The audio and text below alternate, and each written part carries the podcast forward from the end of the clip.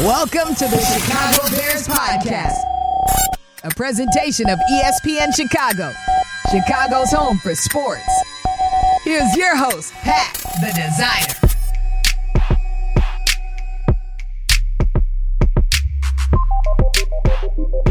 Bear down, Bears fans. Welcome into another edition of the Chicago Bears podcast. Finally, an off day, kind of, not really. We're still working, but not at Halas. And at a minimum, we get to look back at what we've seen. Courtney Cronin on the podcast today. Courtney, how you feeling today? We're good. It's nice that you got a couple days of pads. You have a little bit of football, however much you're into the Hall of Fame game. But hey, it's back tonight. So it's starting to feel a little bit more real, but you can also look ahead and be like, wow, we have a really long way to go in training yeah. camp before yeah. we have answers on stuff.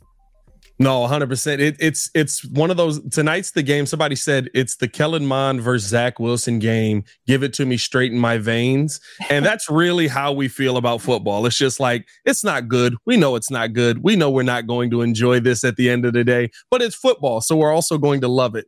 Uh, we'll talk about some of our biggest positives and negatives that we could take away from camp to this point. Pros and cons sounds better. Uh, we'll also talk about what we're going to see in this Hall of Fame game tonight and what are some of the storylines heading in with Courtney, and then what we want to see from the Bears heading into their first preseason game. All that more on today's episode of the Chicago Bears podcast. Hit that like button, subscribe to the page, man. We do this five days a week. Stop playing with us. Nobody's doing this like we are. Actually, there's a lot of shows, but don't worry about it. We're doing it the best. Uh, let's jump into this, Courtney. I like to start off on the positive. I like to feel good heading into the podcast. So, what are our biggest positive takeaways that you've seen from camp thus far? I wrote about it today at ESPN.com that the growth of Justin Fields as a passer, we are now just over a week into training camp. They started practice last Wednesday. They've been in pads for two days. And even though when we last saw the offense, it was struggle city on Tuesday and how poorly they executed in seven on seven and the early move the ball periods. Like there are still a lot of takeaways from Fields in the first team offense specifically when it comes to his growth as a passer. Like he's checking a lot of the boxes. And yes, it's early. And yes, the bar was set pretty darn low for an offense that averaged like under 131 yards passing per game last season. But you're starting to see the incremental improvement that the Bears are tracking throughout training camp, that they will be tracking going into week one. And truly able then to evaluate Justin Fields and his growth as a passing quarterback in the NFL, which he needs to to have uh, in order to be successful. In order for him to not run for you know over 1,100 yards in a season, that, that all of those things matter. So I take a look at kind of like the whole mixed bag that we have now eight days into this, and you evaluate the good. The connection with DJ Moore, the fact that the offensive line, for the most part, has been, you know, a unit to at least like without a lot of moving parts. Of course, there's a Teven Jenkins injury that we have to take into consideration. The absence for what we don't know, all we know is like some sort of vague injury absence for Nate Davis. But all of those things considered, I think Fields has shown that he's already taking and making strides as a passing quarterback in this in you know in this team. And also like the scheme too being able to operate at a more at a higher level within the offense it's something that players have talked about. And giving us specific examples of that. Like my biggest takeaway from Darnell Mooney's press conference yesterday when you know Luke Getsy had said previously that in a way, kind of paraphrasing here, that they're unlocking another layer of this offense because they can go deeper than just like the base concepts and what the words mean. Now you can talk about like what the reaction should be off of this, what you should be expecting the defense to do. And to hear Mooney talk about Justin Fields and what he's doing in walkthrough, where he's calling plays during the two minute, like he wasn't doing that last year. And that's a nice step of growth that you see from your quarterback year two in this offense, getting more comfortable. All, at the end of the day, all of this is about comfort in the scheme and being able to execute it and not have to like overthink okay what do i need to do on this play? What are what are the shifts? What are the motions? What do i need to anticipate from my protection? All of those things now are becoming more second nature to where he's not having to overthink just to prepare to be able to go in and execute a play. So those are like I, like big picture wise, like 30,000 foot view of training camp so far because offensively everything they did this offseason was skewed towards make Justin Fields a passer in the NFL, give him yeah. all the tools he needs. And so far, you're starting to see their plan come to fruition in the first 8 days of camp. No, 100%. And and the one thing that stood out to me, it's so interesting because we always take away from the positive days. Okay, this is great. He, he played great today. He's completing his pass downfield. But to me, what we saw yesterday and how he came into that press conference, where a press conference where I think last year during training camp, he probably would have come in a little bit more frustrated based yeah. on how the day was, how he struggled throughout the day he came in with a smile on his face. One of his bit, and maybe this is just a dumb thing to take away, but it didn't feel like, man, we really struggled today. It felt like, like Luke Getsy said, we were instituting new stuff that we haven't seen before. We were doing a little bit, th- doing things a little bit different. And I'm confident in how I'm going to be able to go out there and grasp these concepts moving forward. That's the mm-hmm. vibe that I got from his press conference yesterday. And when you see those things from Justin Fields, even just right coming in with a smile on his face and saying, the only thing we had to work on yesterday, and, and we spent a long time, me and you talked on the sideline yesterday, just like it doesn't look good. And he's mm-hmm. like, we didn't have energy. I was like, energy was the problem. You know, like, like all they were worried about is that the defense was chirping at them and they weren't chirping back. So that does give me a little bit of a little bit of more confidence that he's getting these concepts. He's going to be able to in- implement them, and that even the bad days are just Luke Getsy making things harder because they've already got the simple concepts that are uh, locked down. The fact that when there are bad days too, they're willing to tell you what went wrong and what issues they see as correctable. Like they're being there's a self-awareness in that that I don't want to say wasn't there last year, but I felt like they were just kind of like wall up, like this is going to be a rough season, grin and yeah. bear it. Like we have to get used to this because probably not going to win a lot of games and it's probably going to be a season filled with a lot of growing pains. Yeah now that like I mean, I don't I think your your observation is spot on. Fields coming in yesterday, I remember thinking I was like, man, this is going to be rough. Are we going to get him for like 5 minutes yes. because he's going to be really not happy with the way that the offense performed? The fact that he comes in there and is willing to peel back the curtain like, yeah, not every day is going to be a good day, but he has the con you don't come in there unless you have the confidence that what we saw out there are correctable mistakes. If you think this is just like an uphill battle and everything's going to be like harder and more challenging than what you're equipped to to handle and to like fix some of these problems, then you're not going on about the defense winning yeah. the day and like what they're teaching you, like and what you're able to glean from that, and that you feel like those are good things because you there's kind of like a there'd be an insecurity in that if you're not secure in like what you have offensively you take that to be something that like you know is almost like a, a knock against you as an offense. Yeah. And there was a, this back and forth exchange where you know he was asked about that like what can like basically what is the defense beating you today? How can that help you as an offense? And his answer that like you don't want to drive down the field on your offense is a smart one because sometimes I think we look at training camp and it's like an up and down day for the offense, or if the offense has a bad day, that's not necessarily a bad thing all around. Of course, you need that your quarterback.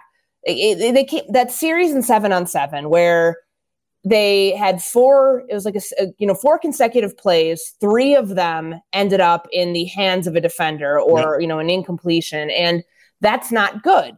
But for them to bounce back, for Fields to go, I believe I charted six of nine, those three straight completions to Cole Kmet, the big catch to Darnell to Chase Claypool, and then you know, for them to settle for a field goal there to get out of this rut that they were in and finish off the, the uh, two minute drill at the end of a very long practice on a more positive note. Yeah. That's something you wouldn't have seen last year when the implosion happened in training camp in 2022. It kind of snowballed and they might have bounced back the next day, but there was still this lingering feeling that man, it's going to be rough this year. This is going to be a hard one to have to get around. And so I look at how Justin Fields handled not only practice, but talking with his teammates, talking with, um, you know, the media afterwards and yeah. what his message was as a sign of growth. And that, like, you know, more than just like him being like, you know, taking the steps to show you that like his rhythm, his timing, all those things are better than they were last year. It's his handling of the perception around man, bad day for the offense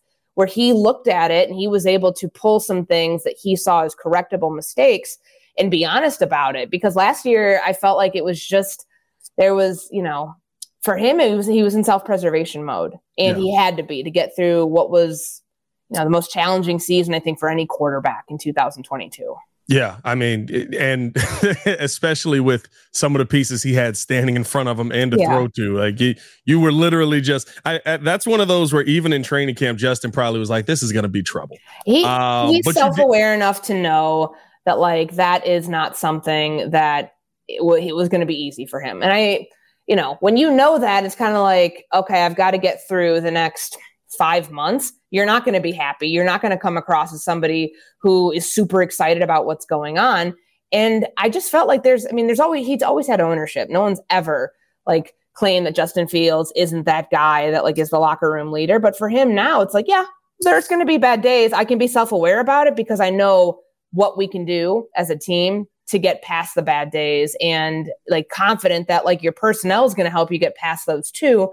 Whereas last year you've got 13 receivers competing for six spots more or less on the depth chart, and you didn't know who could do what at this point. Yeah. Like the fact that he has the answers to the test on you know so many different levels this year is already like a really good sign that things can at least trend better. Might not be by like a huge amount of wins, but much better than they were last year. No, 100%. And I think the one thing you you said something where he goes 6 for 9, right? And he starts moving in the the right direction in that 2-minute drill. It feels like he has his weapons that he knows he can go to when yeah. he has to complete a pass. 3 times to Cole Kmet, right? And and even when we've seen him struggle a little bit, right? instantly, okay, DJ, go out, be fast, and be one of the better receivers that we're going to see. I'll get the ball to you. It it just feels like I can see how this offense is starting to have the consistent weaponry that he can fall back on if they are trying some different concepts, if they are trying some things that defenses are like, no, we're going to shut that down. Like, we're not going to let you have that. there's that. a workaround. Like, there's, there's a, workaround. a workaround. Like go to the big dude. and that's that's what we're seeing here too. Like in training camp, I know a lot of people don't want to see the passes to the running backs or the screens or the short passing game. Yeah. I object to that idea because he was not one to take the layups last year. Yeah. And that's an important part of his overall growth. That's getting out of a jam because we see how so many teams, you know, when they when you're facing teams that play cover 2 and they're going to take away your downfield routes, like you have to be able to adjust we didn't see those adjustments last year. So watching him in practice get really active, his yes. running back's very active in the passing game. To me, that's a sign of growth, not only from the quarterback, but from the offensive play caller, who I know Luke Getsy said right now they're going through a script. It's not anything that like he's doing specifically to help Justin through some of like the the rough moments he's had in training camp. But I think it's growth of the play caller and growth of the quarterback in those moments that you can take away from practice. Yeah. No, it, it's it's seeing and it's how Luke Getsy has talked about it, where it's just being able to go into the deeper things in the playbook, being able to look mm-hmm. at, okay, this is where we were at last year. Now we can have this conversation. Now we can implement this. Now we can add this. It's it's while it's getting tougher, and you can tell that it's getting tougher on the offense because yep. it's new concepts it's different things that Justin Fields couldn't fall back on last season to get him out of jams. There was a certain set number of plays that we could see. After a while, we started seeing the same plays in every game. We were like, hey, I don't know if y'all know this, but that little end around thing y'all keep doing to Equanimeous or Chase Claypool or whoever is in there, it doesn't work. And there just wasn't enough that they could fall back on. I think mm-hmm. coming into this season, one of the main positives I am taking away from this offense is I think that there'll not only be the weapons there, but there'll also be Luke Getsy will be able to get so much more creative. And I think we'll actually get to see this offense open up and look a lot more like what the even when Aaron Rodgers was there, year two of what the Packers did instead of what we saw in just year one of what the Packers did.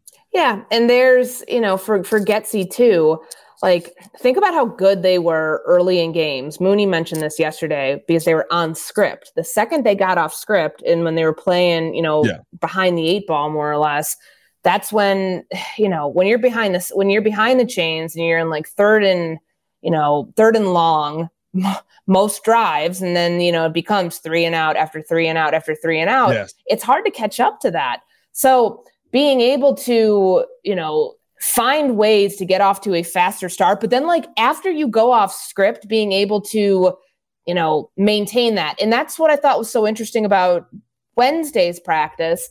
Like, it was the call it. They did like a bunch of call it plays. Like it was that's the reason it was so long because they weren't just going on script. I think Mooney said there were about 15 call it plays, which is not on script. It's in the moment. Here you have to know the plays. Here's yeah. what we're going around and execute they weren't able to practice that same stuff at this point of training camp last year because they were all just trying to like learn the very basics of this offense and that's hard. A lot of yeah. times you know it's not like there was a veteran team that had run variations of the scheme before. It was a group of young players by and large for the majority of the offense that was all learning at the same time. And now that they all kind of have you know they, have the basics mastered then you can add in more concepts. And what luke getsy said not yesterday, but the start of training camp is that, you know, they're excited about it because they can get a little crazy now. Was that was his words. And yeah. crazy to me means more creative. Like I mean, you saw in the Netflix show. I don't know if it'll ever get to this, but those periods of practice where the Chiefs were able to like, you know, I forgot what Andy Reid like said it was kind of like their playground. Like they had a part of practice where Patrick Mahomes was able to call plays. That's how they instituted the the play against the Raiders where they went like around in a circle, and then it was the reverse where the ball was snapped to Jerick McKinnon. Like that kind came from those moments. The Bears are probably still far away from getting there, but it Let's sounds like they're they're closer to you know when when players are taking ownership of the playbook, and when Justin Fields is able to do more than just execute or carry out what's asked of him and execute in ways that we have not seen. That's when you're going to be able to measure that growth in games. But it sounds like they're already getting there Eh, you know, in a way where they're comfortable letting the quarterback have a little bit more of the reins of the offense. And, you know, just to get to like hear from players how they're seeing that play out, because anybody can say, yeah, he studied the, like, it was same thing with Chase Claypool. Yeah. Like, we hear he's been in the playbook. We hear you're like studying a lot more. Okay, well, tell me how. Tell me how Justin Fields, like, same thing. Tell me how he's learning it better and how that, like, has a real life application every day in practice. And, you know, to hear from Mooney about the walkthrough stuff, I thought was a really, important clue into how this thing is actually going for him. Oh, 100%. I'm I'm excited to see where this offense is going to be. The one thing another thing that I think is going to be a positive for this Bears uh, team as a whole is this does come off a day where the defense is actually starting to look really good and even if the pressure on the line I, I, I asked this yesterday on the pod basically right is Justin just staying in there because he's trying to force himself to stay in there and and mm-hmm. actually make a pass. Because there's a lot of these where it's like sack, sack, sack, yep. and it's like, well, I've also seen Nick Bosa about to kill this guy, and he's rolled out of it and turned it into a 15 yard gain. I don't know if these are really sacks at the end of the day, but the defense is creating pressure. I like how even Alan Williams is finding creative ways to send Kyler Gordon, Jaquan Brisker still into the backfield. And Tremaine Edmunds is everything is advertised and more.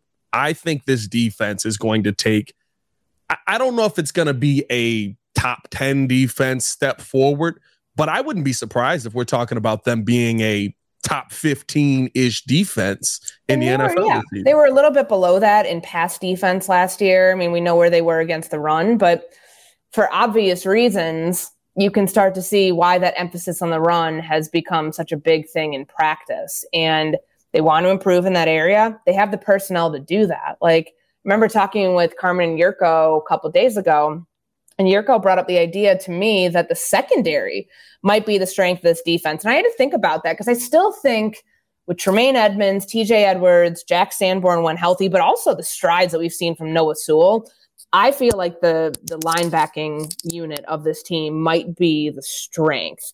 Yeah. Um, it, but that's not to say that secondary couldn't be like a strong 1A, 1B option or even, you know, supplant that by the end of, you know, you know, by halfway point of maybe the end of training camp, halfway point in the season, whatever it is. But you you know the hard thing to judge is like what it you know simulated pressure when you cannot hit your own quarterback that's why these joint practices against indianapolis are going to be so critical because that'll be the first time you get to see all right against that pass rush how does justin fields react yeah. because there are moments now several in the move the uh, one of the later move the ball periods yesterday where i felt like fields was moving a little better away from the pressure but it's hard to tell because i mean it's is it was it Dominique Robinson and Trevis Gibson had an awesome day? They yeah. were active partially. Also, though, like, is it, you know, could Fields have gotten out of that if it was a real situation? Because yeah. sometimes, you know, they're never going to hit their own quarterback. And it's just tough to tell. Like, were all of those sacks, or was there something that, like, you know, because they were going basically at walk-through speed at the end once they slow up with the rush and all of that. But I do think there were some positive signs with how how the defense had like one good play and then another good play, and they were able to string these things together throughout practice on a day where they just kind of demoralized the offense from start to finish. And, you know, to be able to hold the offense to the field goal at the end because there was that pass breakup uh, in the front of the end zone. I think that was to Cole Kmet, like one of the final plays. And then, you know, to get the pressure in Fields' face on third, third and seven, what it was on that final play before they settled for the field goal and making him throw the ball out of bounds for a pass rush that has a lot of question marks on it still, to be able to do that in the in the early part of training camp, at least they're showing you what they're capable of, and it just hopefully, you know, for their sake, that they will get some extra help in there and get somebody else uh, coming off the edge. But at least right now, if you're Ryan Poles and you're looking at this, you know, the comments that you made about Trevis Gibson and um, Dominique Robinson, but also Demarcus Walker, and when we have seen him, we didn't see him at practice yesterday, but Rasheem Green, like he's been very active too. So at least you have like a more formidable group, even if it's not like up to standard of what you expected for this pass rush. At least you have, you know, some guys showing signs that they can play the position and do, you know, far better than what this d- defensive line was able to generate last year. Because it's not just the edge. You're seeing some of that pressure. Like, where's it coming from? That Fields getting pushed you know, pushed when he's sitting high in the pocket, he's getting pushed. That's coming from the interior, and you made they did make considerable investments there too. Yeah, and here I think there's I think it's twofold, right? To me, I think like you said, right? Does Fields get sacked in that situation? Probably not. Could he get out of there? Maybe. You know what I mean? But Kirk Cousins can't. Jordan Love probably can't. Uh, and uh, that's uh, Jared like, Goff you know, probably can't. To be able to have his legs in those moments, like I think it would probably, if Bears fans who go out to practice would probably feel so much better if they could see Fields take off and utilize his legs and try to get out of those jams the way that we've seen happen when it breaks down in games. And to your point, Pat, yeah. but like maybe he's staying in there just for the sake of trying to climb the pocket and show that he can do it. It could be some of that. Yeah. But I also don't think that like when they're going through these plays, what Field said yesterday, which I think a lot of people forget, they're not scheming for their own defense right now. They're working on like their plays. They have a huge call sheet. Like he, you know, did this whole like, you know, demonstration of like, we're trying to get all of these plays in right now, just to literally learn them, to go through them, to make sure that we have everybody where they need to be, everybody on the right assignment, because Luke Getsy told us that every play right now has about one or two mistakes. And those are alignment mistakes, they're first time experience mistakes. Yes. Once you get through more of those, master like or at least get that to like a level where you're comfortable with, then you'll start to game plan for what the Bears do against offense does against its defense. And you'll be able to see more of, you know, in this situation, is Fields just hanging in here for the sake of it, or will he, you know, inevitably take off and you know, try to make a play happen downfield. And then you get to see potentially what those plays are. But I, I still think we're like a week away from that happening because they're For still sure. learning concept, like the the base plays that they're going to try to run, and some new things that were inst- uh, installed within like the last couple days. And a ton of this, remember, like I, I talked to J Mac about this uh, yesterday on the pod too, right? A ton of this is the ones versus the twos. Yesterday was a ton of ones versus 2s mm-hmm. Most of this is going to be ones versus twos. So it's it's good to see them getting this work. It's good to see the depth that this Bears team has versus the ones because I think we saw good things from both sides um, you know, positives from both sides on on the ones and the twos. So the one uh the one thing that I will say though, there are some negatives that I have coming out of this uh sure. these th- these first couple of weeks. Um and I'll ask you this. I mean, how are we feeling about Braxton Jones at left tackle? Because I am concerned because I, it's one thing to say, I know what I need to fix. Mm-hmm but we're seeing him get beat with the same things that he got beat with last season. And the Bears aren't shying away from saying, go bull rush him, continuously bull rush him. Now, to his credit, He's been able to recover. He's been able to get his spot back. But on a Myles Garrett, right, you recovering means you're in a bad position. I'll mm-hmm. spin off of you and be on your quarterback in a heartbeat. Yeah. Is there a concern on where Braxton Jones is right now heading into the season where he's just starting left tackle? Like it's not like he has time to just all of a sudden get tremendously better. I don't know if what we're seeing is going to be fixed in the three weeks of preseason we have? It's a good question. It's one that I've had. Um, I watched a good portion of the team period with Jason McKie yesterday because I, I, had the same thing. Like, I've noticed this since he got into the league. Like, he's a big dude. He's and, huge. Like, to be able, like, he sets his pass sets. Like, when he's getting in his pass sets, he's higher than everybody else. Tackles typically are bigger. So you're going to see that happen. But it's one thing he can't like because his bend is not there and from what like jason was kind of like I- explaining you know he, he has to get lower in that to be able like so he can recover from a bull rush because you're right we are seeing that happen where they are sending that pressure at him that way to see how he reacts and what he told us what braxton jones told us the other day that his you know his hands like he worked with olin kreutz this offseason you know kind of training that element that's still something that he thinks is his weakness. I thought he was yeah. very self-aware and honest about some of the issues that, you know, he's seeing pop up in training camp and that he's not at all a polished product just yet and might not be this season. Like, you know, he doesn't really feel like a vet just yet. He's still a second year player. He had a far bigger learning curve coming from an FCS program last year where I feel like, you know, he did an, a pretty like remarkable job last year playing every single snap after coming in, you know, not playing against the sort of competition on a weekly basis that the guys who were, you know, playing offensive line who were drafted ahead of him likely faced. And he did yeoman's work in handling that is probably the most consistent, him and Teven Jenkins, the most consistent offensive lineman that they had last year. But yeah. I I do think that it is early with this pass rush that you can like tell like in some of the drills, yeah, Braxton got beat there yeah, he might have won the rep there. Like on the other side of it, you don't have probably the same amount of concerns with a Darnell Wright, but I think that strength element is something that Darnell Wright has. It's the reason he's a top 10 pick. So with Braxton Jones, he's probably got to find ways like to compensate. Like if I can't get lower in my pass set, if I can't withstand, you know, a bull rush coming off the edge or a pass rush move that like forces, you know, kind of forces like they're forcing me to go inside. Yeah. Like that's going to be a problem this year.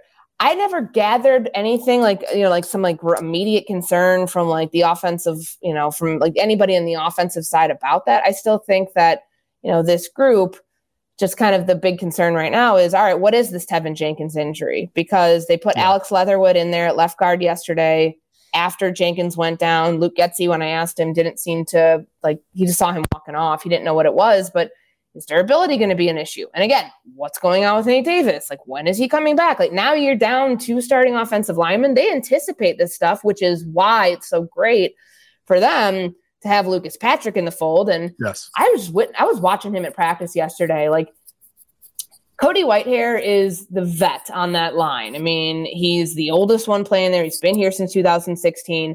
Lucas Patrick is the heartbeat of that line. And watching him like go pick up Braxton Jones after like a really yeah. rough um a rough series during the early move the ball periods and watching him you know interact with Alex Leatherwood and you know kind of keep that unit together when they were getting their ass kicked up yeah. front yesterday like you got to have somebody embrace that role and even if it's somebody who might not have a starter's role he's going to be playing because uh, injuries are a thing up front and right now they're proving to be a thing. So you'd be more you're more comfortable about the depth. And I know that we started this conversation about Braxton Jones and it kind of like matriculated it into, into, that. It, yeah. But it's it's yeah, it's a good spot for them to be in because they did not have that last year. Well, and that, and it, it it all morphs into the same conversation, right? Because the concern with Braxton Jones you're less concerned about Braxton Jones if Teven Jenkins is healthy because you know Teven Jenkins has the ability to play left guard or left tackle. You know that uh, uh, um, you have Lucas Patrick there who pretty much can play the entire interior offensive line. You know, so you have Alex Leatherwood who might be able to slide in at some guard for you. So you feel good about the depth. But as the depth starts to go down, right? Like as soon as Nate Davis goes down, we're all just like, what happened? Like we haven't even seen him. It's not like he's not even on the sidelines out yeah. here. You know what I mean? And I would assume on a padded like, day, they're not giving him a veteran's no. exception. You know no, what I mean? So it's gonna be a situation where unless it's long term, they're not going to say anything about it. But yeah, you know, it, having Lucas Patrick on that side and Alex Leatherwood, I remember when they moved, they were toying with him last year, like in practices after you know he came back from mono. Like they moved him around. I mean, yeah, we saw him at right tackle very briefly in that Packers game. Yeah, but it was left guard where we heard most of the buzz about we like him over here as a backup. And to utilize him in a role where, he, like, I thought he held his own yesterday after Teven Jenkins went out, which at least it would be a good thing if you're a Bears fan. There isn't it doesn't feel like there could be that much of a drop off depending upon how long Teven Jenkins has to miss. We again, we don't know what the injury is, but this is somebody who has had back concerns and neck concerns and you just don't want that to be something if that is what it is. Yeah. Again, we don't know, but that's where your brain goes like okay, he's dealt with this stuff before and it's become an issue. His availability, like if that comes into question, then that's something that could change, you know, change that position and change the entire left side of the offensive line. And the, the one thing I will say is we did get a chance to kind of see him walking off. He didn't look like he was in any like. I, that's what. That's pain. why I was like so. Con, I was so confused at first. I'm like, did what happened? Yeah. Um. There wasn't any like he wasn't favoring anything. So I, I don't know. I mean, I saw him walk off. I did not see him actually get hurt. So I was, yeah. Maybe, I mean, maybe, but, maybe there was a scare of some sort. and, and the, the scary part about it, right, is it's a back. So mm-hmm. if if if it is his back, it could be something where he's just grimacing under the helmet, or like it didn't seem like anything to me. But I don't know, man. We'll we'll see. Uh, I, I'm I a position that I felt very confident in coming into camp now has me a little bit nervous in in this offensive line, and so uh, we'll see what it all ends up being. Let's keep this thing moving along. Head into preseason. But before we do that, we do have to let you guys know that this portion of the show is brought to you by the Hard Rock Casino in Northern Indiana. See Black Veil Brides and VV on September 28th at Hard Rock Live. Tickets are on sale now at Ticketmaster.com. All right, Courtney. We've got football kind of back tonight. you got you got to throw that kind of in there, right? Yeah. Like we've got the Hall of Preseason Fame football's back. There will be large men running into each other tonight. Take that how you will. That's crazy. Uh, but at the end of the day, you know what I mean? Like football will be played. What are you looking to see from the Hall of Fame game tonight? So there's no Aaron Rodgers. He hasn't played in a preseason game since 2018. Don't expect him tonight. There's no Deshaun Watson. You know, it's the first game. Like I remember last year watching the Hall of Fame game, and it's crazy when you talk about like we just need something like to watch because people have such an appetite for football. The ratings for that, if I remember correctly, were just like just nuts. Like people tuning in to watch a Thursday night early August football game. But as far as storylines here, I don't really care about Zach Wilson playing like to be Aaron Rodgers' backup. I, I, don't I don't care about those sorts of things. What I think about Aaron Rodgers turning 40 this year and playing behind an offensive line that has a lot of question marks. They had 11 starters last year because yeah. of injuries. Mekhi Becton's playing tonight. Robert Saleh said anywhere from 20 to 25 snaps. This guy has missed all but one game since 2021. He's trying to regain his starting position back at tackle. And then you've got the two guys that they just drafted, Tippmann and I think it's Carter Warren, the other guy that they drafted in the fourth round. Um, that stuff, like to figure out, like, you know, you're not going to see like premier line play tonight, like from guys that are starters, but these are people who are competing for roles. So that's important. Yeah. And I think for Aaron Rodgers, when we've seen some of these practice videos and wow, look at that great pass to Garrett Wilson, you know what else happened? The rush was in his face. And so this is not just a Jets thing. This is for Justin Fields too. When they get to preseason games, how does the offensive line look? Is your quarterback, because right now they're saying and doing all the right things in terms of how they have to protect for him, knowing who they have behind him. I think that was echoed by Braxton Jones and yes. Teven Jenkins that they, you know, just kind of hold on for dear life. Like this is somebody who can leak out the back and you know make an explosive play happen even if it doesn't look like in, in the moment where you drop back when he drops back to pass. But that's that's what i'm looking for tonight. Just like how does this offensive line look? Are they getting bull rushed? Are they getting like pushed back into zach wilson? Because some of these people that are playing tonight you're going to see this season for the jets just based on you know, how things like outside of Alijah Vera Tucker, like what's there's nothing there that's a lock for that offensive line. Duane Brown's like, you know, 39 years old. So I I look at this situation with the Hall of Fame game and like what your takeaways could possibly be. For me, if I'm a, if I'm looking at this from like what it means for Aaron Rodgers in year one with the Jets, that could be make or break for him. It really could because yes, he still is a very elusive player and he can move in and out of the pocket, but he's 40 years old. Tom Brady needed better protection in his 40s. How does that affect Aaron Rodgers? And tonight you'll start to see like the very beginning stages of that.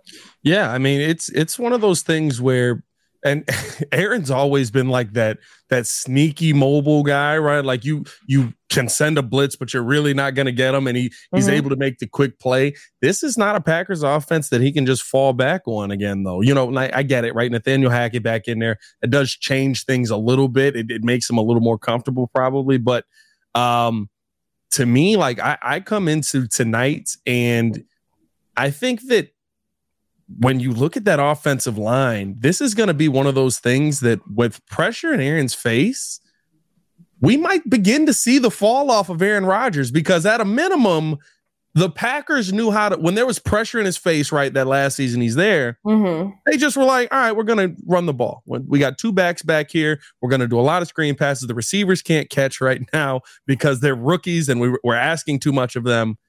I don't think that he has that insulation just naturally built in in New York. So it's going to be very interesting to see that. And on the flip side of it from the Browns, I mean, like, uh, I don't know. Deshaun Watson, can you be great again? That's the only storyline that I think and that team has. That's, yeah. Like, I mean, the ridiculous amounts of money that they paid him. Like, of course, we don't get to start to see the answer tonight because he's not playing tonight. He played, like, that's, I, I, I always like fight against the notion starters need time in the preseason. Like, okay, great idea in theory, but they're never going to play that much where you get like a comfortable feel. Like yeah. Deshaun Watson played one series last year against Jacksonville in, um, I think it was like the third week of the preseason and before he started his suspension. Yeah. We saw nothing from that. So, like, there's no reason for either of them to play tonight. No one's changing their mind on that. Like the Hall of Fame game is always like the you know that's that's going to be for like the 50 through 53rd spot on your roster. That's where you start to see those position battles take shape. And you know if you're not a fan of either of those teams you don't necessarily have a vested interest in what battles there are out there but it kind of whets the appetite so they say uh, to to get a little bit of football going tonight. The, the special teams battle is going to be lit tonight. That's really what we're it seeing. All, it, you know? always, it always is. You'll never. I will say this: that my favorite thing about games like this is when you get into like the third and fourth quarter. It's some of the worst offensive football you've ever seen in your life, but you never see guys try harder.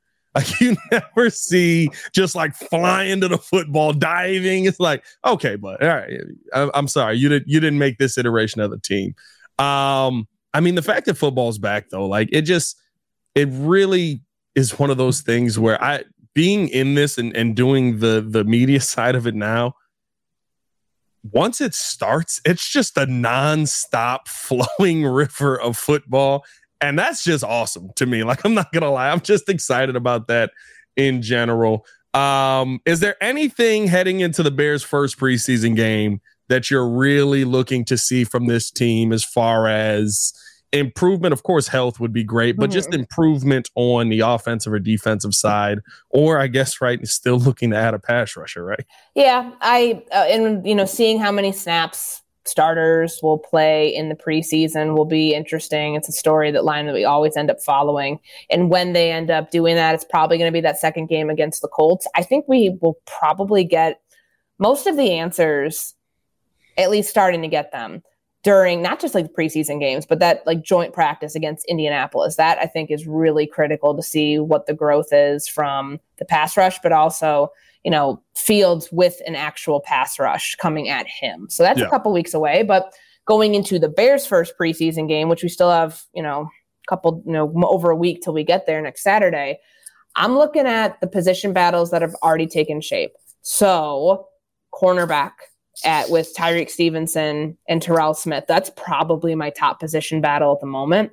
And then with Tyler Scott fitting into this offense, this is going to be his moment to shine early on as a fourth round draft pick, like figure fitting in with this offense and showing what he's done with his speed not only like offensively, but on punt return. The reps between himself and Velus Jones will be very intriguing to watch. Um, yeah. Those are the top two position battles right now. I know people are like, why aren't you saying running back? I think that that's still going to like find like there's been some injuries at that position. We haven't seen Roschon Johnson the last two days of practice, but that one's probably going to take a little bit more time to to know. Okay, like is it Khalil Herbert, Deontay For- D'Onta Foreman, and then you know um, Roschon Johnson, or is it Foreman, Herbert, and then like what what the splits are there? Like that's going to take a little bit more time to get. But I think the top two position battles between you know the punt returner and cornerback two is a big deal. Yeah. Oh, 100%. Uh, before we get up out of here, you said 100% the Chicago Bears won't be playing in Chicago, won't be building a stadium in Chicago. I don't What's think happening? so. What's happening? This is, I think it's another leverage play, another message that's being sent to Arlington Heights. And, you know, it's, it's I'm sure Bears fans had probably expected because Kevin Warren took the job in January that we might have something news about breaking ground in Arlington Heights six months in to his yeah. tenure and the fact that they're in this holding pattern. I honestly think that it's going to end up being a holding pattern for a while. And there's, you know, more might more places try to throw their name into the hat, sure. But like, I still think their sights are set on Arlington Heights and developing the property that they purchased, that they are you know, I haven't been out to Arlington Heights in a couple weeks, but like, you know, they were in the process of tearing down the grandstand and trying to like get that land ready to build eventually. Yeah. But I think that the the whole thing, like fans are confused about it because it's like what's actually happening and what the team's saying versus kind of like what, you know, reality might be if this is a leverage play. That's you know, all things to consider here in seeing if Arlington Heights is willing to play ball with the Bears because for right now they're kind of standing firm on that, but they're not. it's it's such a weird situation. I just every day I, I see something, or anytime Kevin Warren puts out a joint press conference or a joint uh, uh, press release or statement Chicago. with like Chicago, I'm just like you, you're teasing us now. Like, don't do this to me. don't do this to me. They're just going to take away 10,000 more seats. That's all that's going to happen. I mean, at the end of the day, we'll we'll keep you guys updated on everything going on Chicago Bears related here on the Chicago Bears podcast. Make sure you guys hit that like button, subscribe to the page. Football's back, baby. Thursday night football. We got a tickle fight tonight. Y'all stay safe out there, Chicago. Peace.